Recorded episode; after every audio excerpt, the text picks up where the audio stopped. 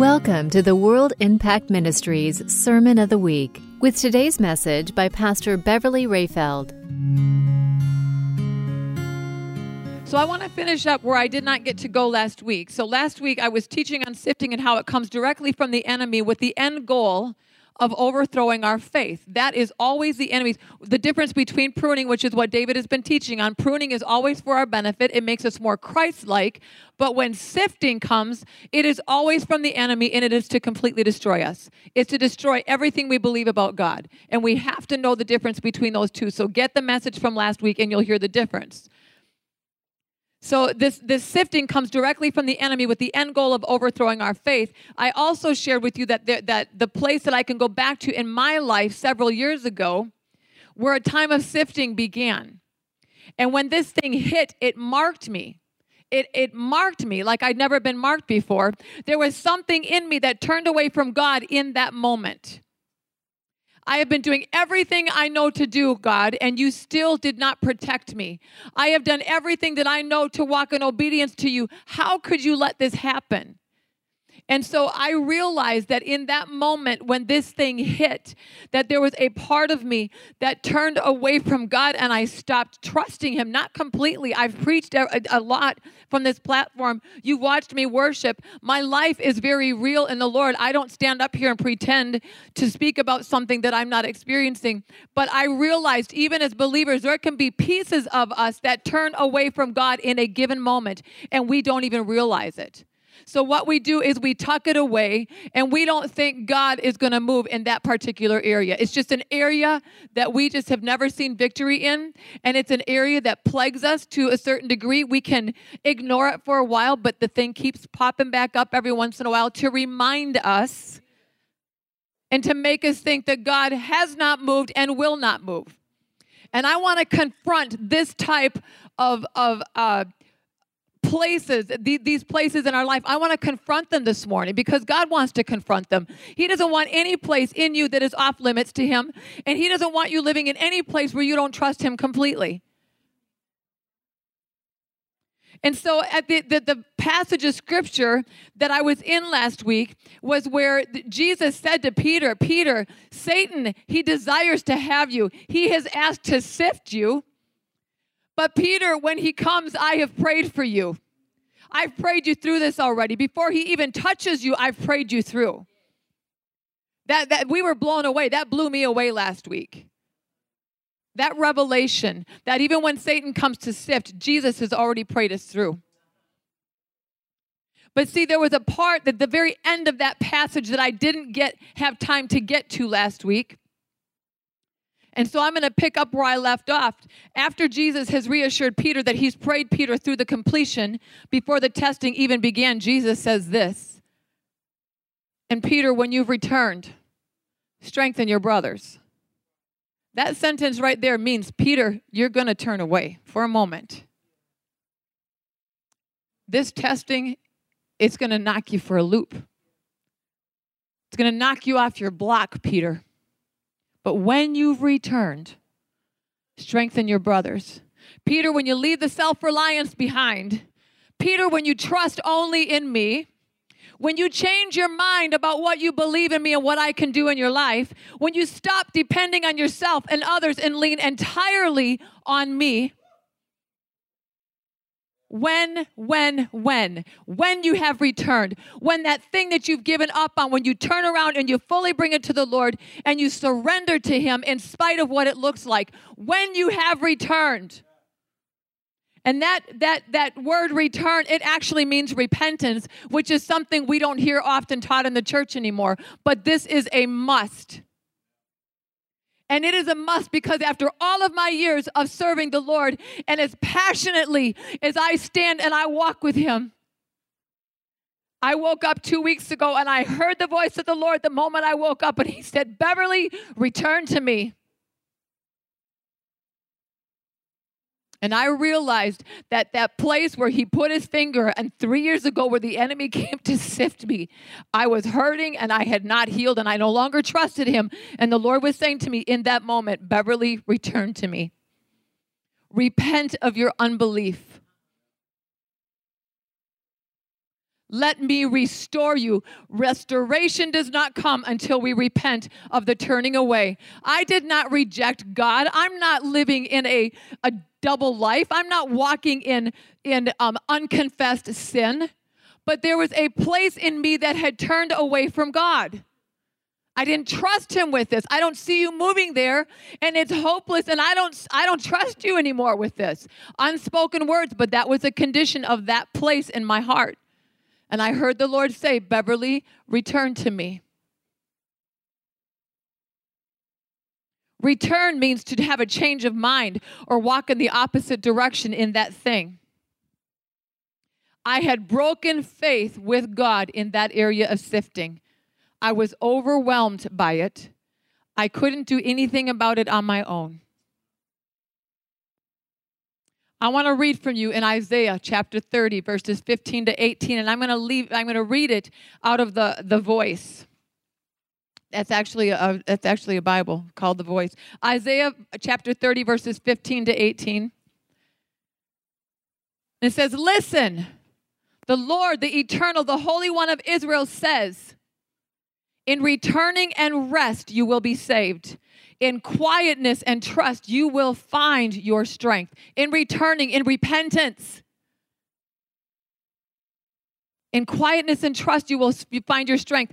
God invites his people to lean only on him. If they will just stop their busyness and their self reliance, God will be able to take care of them. But this is what he says I've told you to turn and trust in me, but you have, re- you have refused, the word of God says. It says you couldn't sit still. Instead, you said, No, we will ride out there on horseback. Fast horses will give us an edge in the battle. But those who pursue you, this is what God says, they will be faster still. When one person threatens, a thousand will panic and flee. When five terrorize you, all will run in chaos until you are as conspicuous as a single flag standing high on a hill. He's saying you start running at one at some point you're going to be standing there all by yourself. You keep running and you don't return to him and you don't trust him. There's going to be a time when you are going to be the, the, conspicuous, a, a, a flag high on a hill. Nobody, very few people can reach that. It's this place of being alone. It's this place of feeling like you're the only one out there, an island unto yourself. Meanwhile, see, meanwhile, the eternal one yearns desires to give you grace and boundless compassion that's why he waits. What is he waiting for? He's waiting for us to return in that place where we broke faith. That's why he waits because of his boundless love and his great compassion. For the eternal is a God of justice. Those inclined toward him, waiting for his help, will find happiness, will find wholeness, will find victory, will find strength, will find justice. You name it. Those who wait, those whose faces are turned towards him, trusting.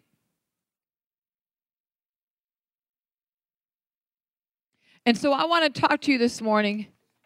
I, am going to give you the summation of my message in my first sentence. This is where we're going this morning. So, see, I had to come back and return to Him and repent over that place where I broke faith with Him.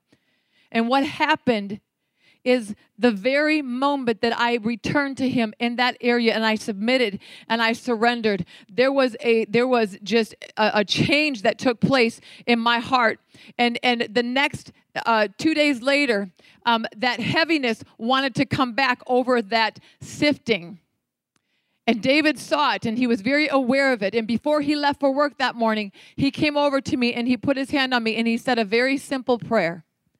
And guess what? I didn't feel a thing shift. Nothing. Very simple prayer before he walked out the door. He could tell I was still not in a good place. He could tell that my mind wanted to go back there. And he put his hand on me and he said a very simple prayer, maybe two or three sentences. And then as he was walking out the door, he turned around and he looked at me. He said, Beverly, put your worship music on this morning. And see, what would have been easier for me because in that moment I didn't want to feel anything. When you're being sifted, you shove down the feelings because they're not good, they're not fun, and you repress and you suppress and you go shopping and you drink and you find a drug, you find something that will medicate that place that you have broken faith with God. Anything to make those feelings go away. And yet, the Word of God says that He is waiting, waiting to bless us. And so, even in that moment, my husband said, Put on your worship music. And I'm thinking, Nope, I'm going to go get a gob of money and I'm going to go to the mall and I'm going to spend the entire day shopping. I'm serious. And I'm not a shopper. So, you know how far I, w- I am not a shopper. I barely know where the bathrooms are in that mall anymore avoidance. That was my thought, though. I would rather go get a ton of money out of my savings account and just go blow it all because then I don't have to feel this thing. But see, what I did is I listened to my husband. I didn't feel anything when he prayed. But when he said, Go put your worship music on, I actually listened. And after he left, I went and I began to get ready for my day and I put my worship on. And the minute that worship music began to play, something hit me and that thing broke. And as I was praying, this, this, I'm telling you, when life is heavy and hard to take, when you do not know where to go in that place that you have broken faith with, when life is hard, worship harder. That's the summation of my message. When life is hard, worship harder. When life is hard, worship harder. It changed everything in that moment. I'm going to give you a couple. See, this isn't just me, this is the Word of God. Those places that we have broken faith where we say there's no hope, I'm angry. I'm tired. God has not moved the way that He said He would. My husband's not acting right. My children are off running roughshod throughout the world. Who knows what's going to go on with them? My finances are a mess. There's nothing in my life that adds up. When you are in a place where you cannot see the end of the tunnel, turn on your worship and get in the presence of God because where God is, where the presence of God is, the enemy cannot tread. I have never been in a place of deep worship where the enemy has even had a moment to speak a word into my head. Ever. Worship will silence the voice of the enemy right in front of you.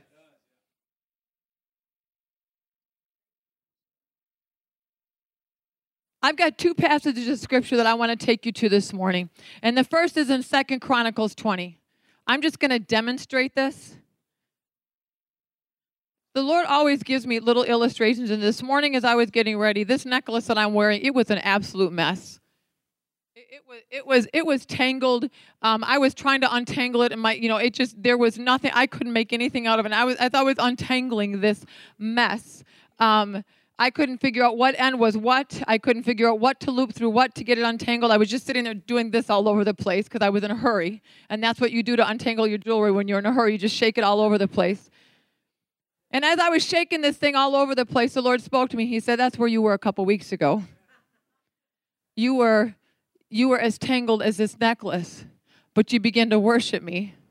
And you began to to to to violently worship me. And you began to get, yes, violently, loudly. And I'm going to give you these passages. And Beverly, it just shook everything out. That shaking as you began to worship, things began to shake. Remember when Paul and, Paul and Silas were in prison and they were bound, they had been beaten and flogged, um, they were in pain, and yet it says that they began to sing, they began to pray and sing songs at midnight, and it says that they began to sing and they began to worship. The earth began to shake, everything got to quaking, and the, the chains fell off, and the prison doors opened wide, and everybody, it says everybody was free.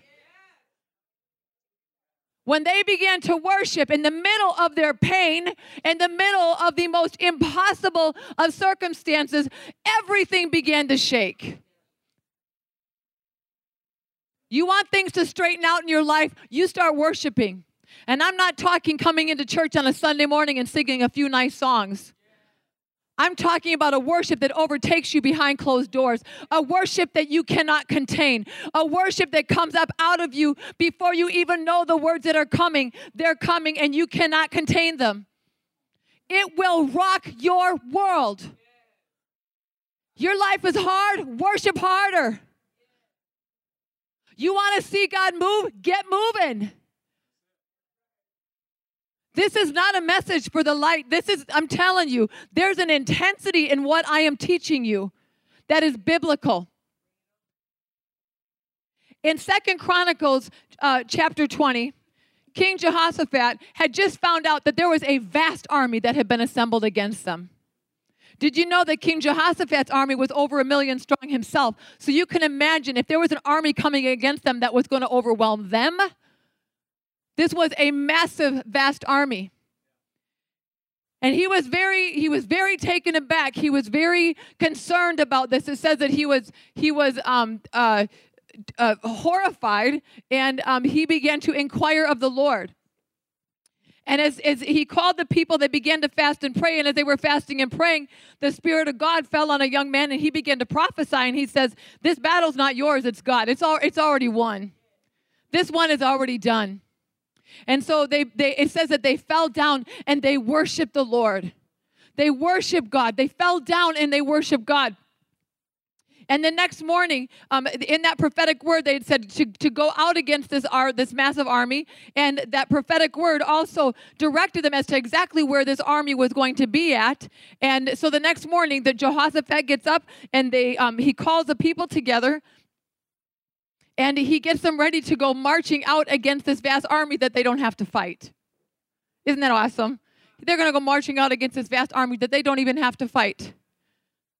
But it was it, wasn't what Jehoshaphat did before that moment that impressed me. It's what he did as they were preparing to go out against this army.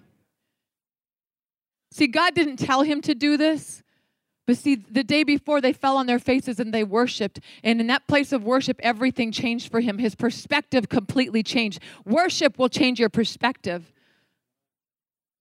And so, in that moment, that, that next morning, as he's assembling his troops, he calls the worshipers and the singers together and he gathers them out. And he said, You're leading this charge. Not with swords, not with the weapons. He put the worshipers on the front line, they were at the very front.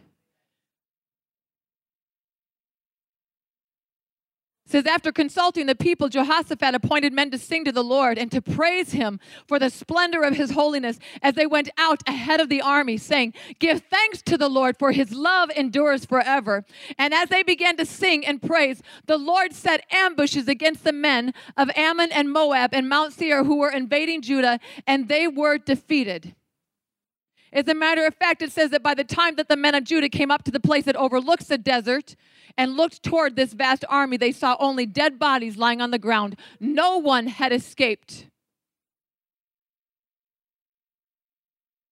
Worship is where the battle is won before you ever see it in front of your eyes. They fell down and they worshiped the Lord. And I could preach another five messages out of that passage alone. There's a lot in there, but I'm not going to do that. I'm going to take you to another. I'm going to take you to a couple scriptures this morning. I, I, and you need to see these because they're profound when it comes to worship. I want you to know why worship is essential when your faith is under fire, when everything around you is falling apart. Number one, it shifts us from the battlefield to the victory circle. Worship shifts you from the battlefield to the victory circle. Isaiah 42, verses 10 through 13. And I'm going to read this for you. It says, Sing to the Lord a new song, his praise from the ends of the earth, you who go down to the sea and all that is in it, you islands and all who live in them. And you're thinking, what does this have to do with battle? Just stay with me. Let the wilderness and its towns raise their voices. Let the settlements where Kedar lives rejoice. Let the people of Sela sing for joy. Let them shout from the mountaintops. Let them give glory to the Lord and proclaim his praise in the islands. The Lord will march out like a champion, like a warrior. He will stir up his zeal. With a shout, he will raise the battle cry and will triumph over his enemies. How did that happen? They were praising and worshiping the Lord. Sing to the Lord a new song, it says.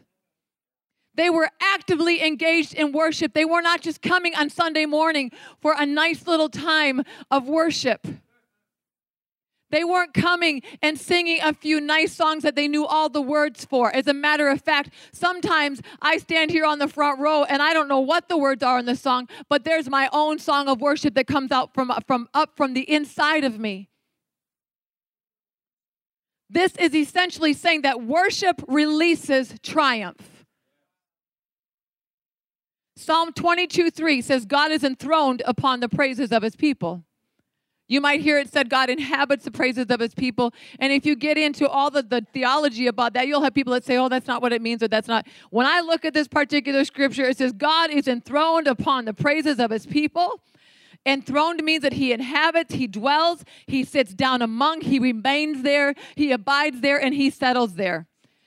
But I want you to hear something. The root word, when we in in the praises, um, uh, enthroned is the Holy One, uh, and he sits on their praises. That word praises is adoration, thanksgiving, act of public praise, but the root word is halal. And this is what this is where it gets really good. This is the kind of worship I'm talking about this morning. The, ty- the kind of worship that brings the enemy to his knees. See, the goal of the enemy is to bring you to yours. When you step into worship, you bring him to his.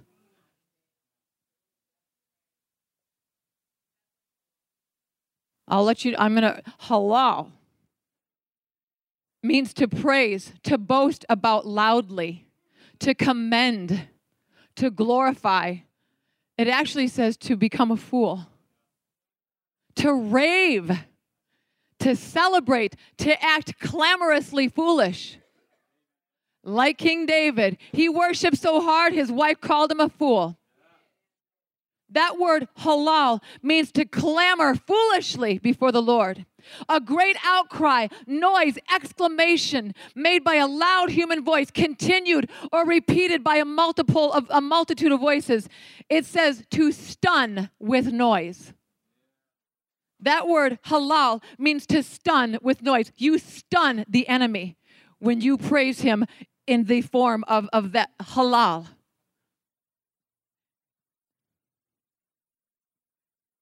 H A L A L.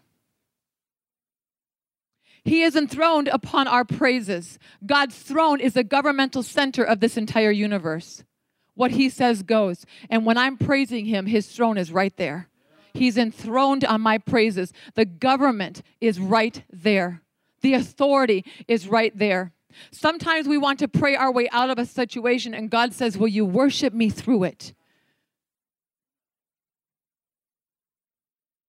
Worship silences the enemy. I'm going to give you the passage of scripture. In Matthew 21 16, Jesus said, Out of the mouth of babes and nursing infants, you have perfected praise. And when he said that, he was actually quoting from Psalm 8, verse 2, which says, Out of the mouths of babes and nursing infants, you have ordained praise, which means strength. You've ordained strength because of your enemies, that you may silence the enemy and the avenger. He's ordained praise. He's ordained strength. Praise and strength in that in that context are inter, interchangeable. He's ordained praise because of our enemies to silence the voice of the avenger. So perfected praise and worship is the ordained strength which silences the enemy.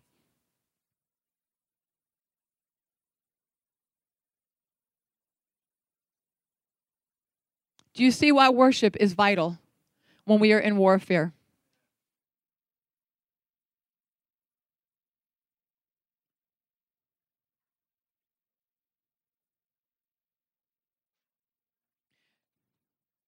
I'm going to give you one other passage, a scripture that you can read through at home. What time are we at? Because I want to give time for us to worship. Because I, I'm telling you, 1036 we're going to move we're going to transition into this corner the, the corner where we're going to actually go into the worship part of our service because it's essential once we know the power of worship that we step into it First Samuel chapter 30, verses 1 to 25. I'm not going to read the whole thing, but I'm going to share the story with you. David and his company of 600 men had been, they were serving in the military. And in the process, they had left their wives and their children in Ziklag unprotected. And a group of Amalekites, longtime enemies of Israel, had come to the village. They'd taken their women and children for slaves. They'd looted the place. They carried away everything of value. And all that was left was a smoking pile of rubble. And it says, Now it happened when David and his men came to Ziklag on the third day that the Amalekites had invaded the south and Ziklag, uh, they burned it with fire and had taken the women captive. I, I've said all that. So David and his men came to the city, and there it was, burned with fire, and their wives, their sons, and their daughters had been taken captive. When David and his men arrived home, all that remained was a heap of smoking ruins. Everything was gone the wives, the children, everything that they'd worked for. They had lost everything. What do you do when your faith has been overthrown? What do you do when you feel like everything is hopeless? It is interesting right here to note that um, David, his men, his men, how they reacted to their terrible loss. They turned around and, and it says, David and the people who were with him lifted up their voices and they wept until they had no more power to weep. They, they, were, they cried until they were completely cried out. How many times have you cried until you were completely cried out? And even at the end of that weeping, nothing had changed. And his men actually turned to him and said, We want to stone him now. So here's David, who was leading this army. The people that were supposed to be alongside of him, a bunch of them turned against him and said, uh, We want your head because you're, you're responsible for all this. David had lost as much as the rest of them. David's only worldly possessions at that moment were the clothes that were on his back. Everything was gone. He could no longer say, My house or my city, my possessions or my family. But what he could still say is, But my God.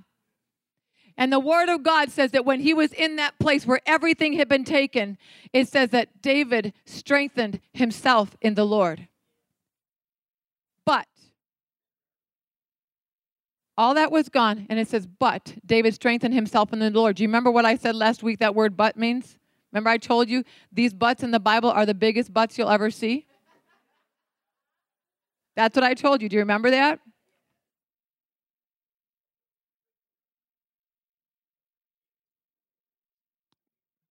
Do you remember what I told you last week? What, ha- what does the word but mean? It negates everything you just said. David had lost everything and the men wanted to steal him. But David strengthened himself in the Lord.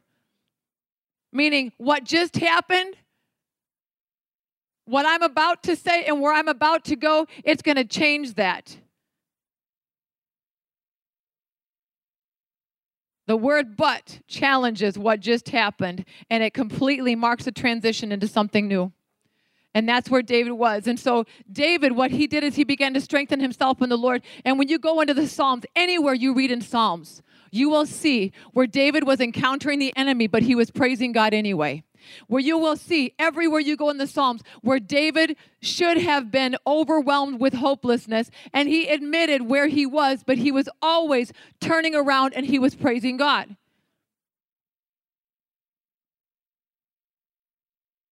Will you worship him through it? Will you turn back to Him in these places where you have broken faith, where you don't believe for your marriage anymore, where you're angry and you're crippled and you're bitter, these places that you don't feel God can redeem, these places that you are holding against other people, these places that don't seem like they're going to change, these places that you're holding against God? Will you turn and trust in His complete reliability to move on your behalf? And let me tell you, when you do, when you get in this place of worship and the worship begins begins to come up out of your mouth, you know what's happening is you be, you be, you are the most pro- prophetic, powerful um, mouthpiece for your life. You all want a prophet to come and preach to you. Do you understand that the greatest prophet is in each one of you over your life, and it comes through worship? Worship changes the way we live. It absolutely confuses the enemy.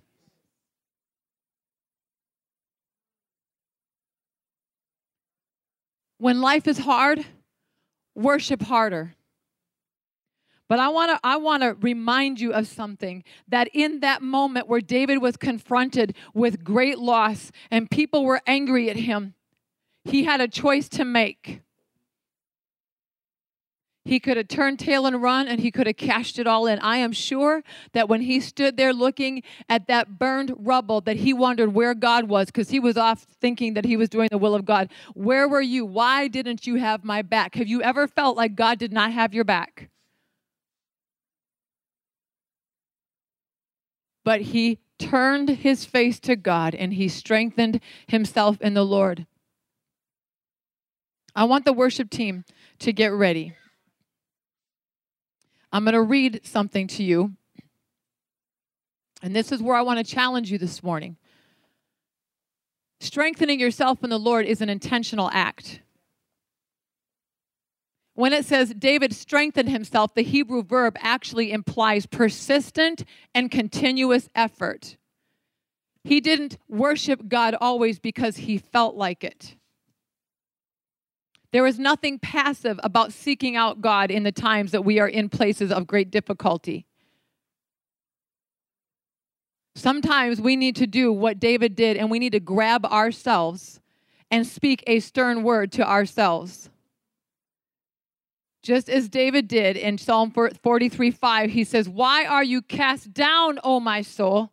And why are you disquieted within me? He's talking to himself. Hope in God. He's commanding himself. Hope in God, for I shall yet praise him. The help of my countenance and my God. David himself was proactive in prophesying over his own life that was in despair. Why are you downcast, O my soul? And why are you disquieted within me? Hope in God. He told himself, Hope in God. How many of you need to tell yourself regarding that place of sifting? Hope in God. Oh, my soul, stand up, praise Him, give God the glory that is due His name.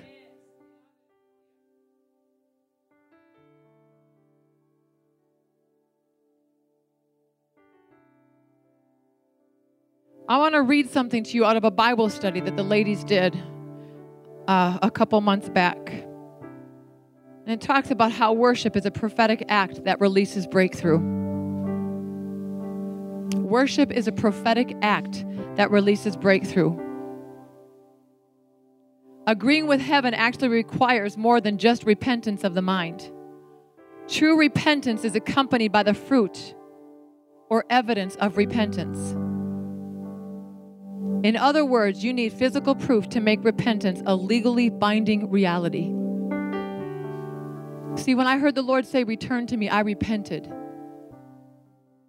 But the outward act of that was when I got into worship. By lining my physical body up with what the Word says, I bring my whole being into agreement with the truth. In doing so, we will experience that physical obedience brings spiritual breakthrough. This will seem backwards to those who hate the idea of ongoing religious motions, and that's not what we're talking about here. For more information about this or other media resources, please visit our website at world-impactministries.com. Thanks for listening to this Sermon of the Week. Our prayer is that you are encouraged and strengthened by this message.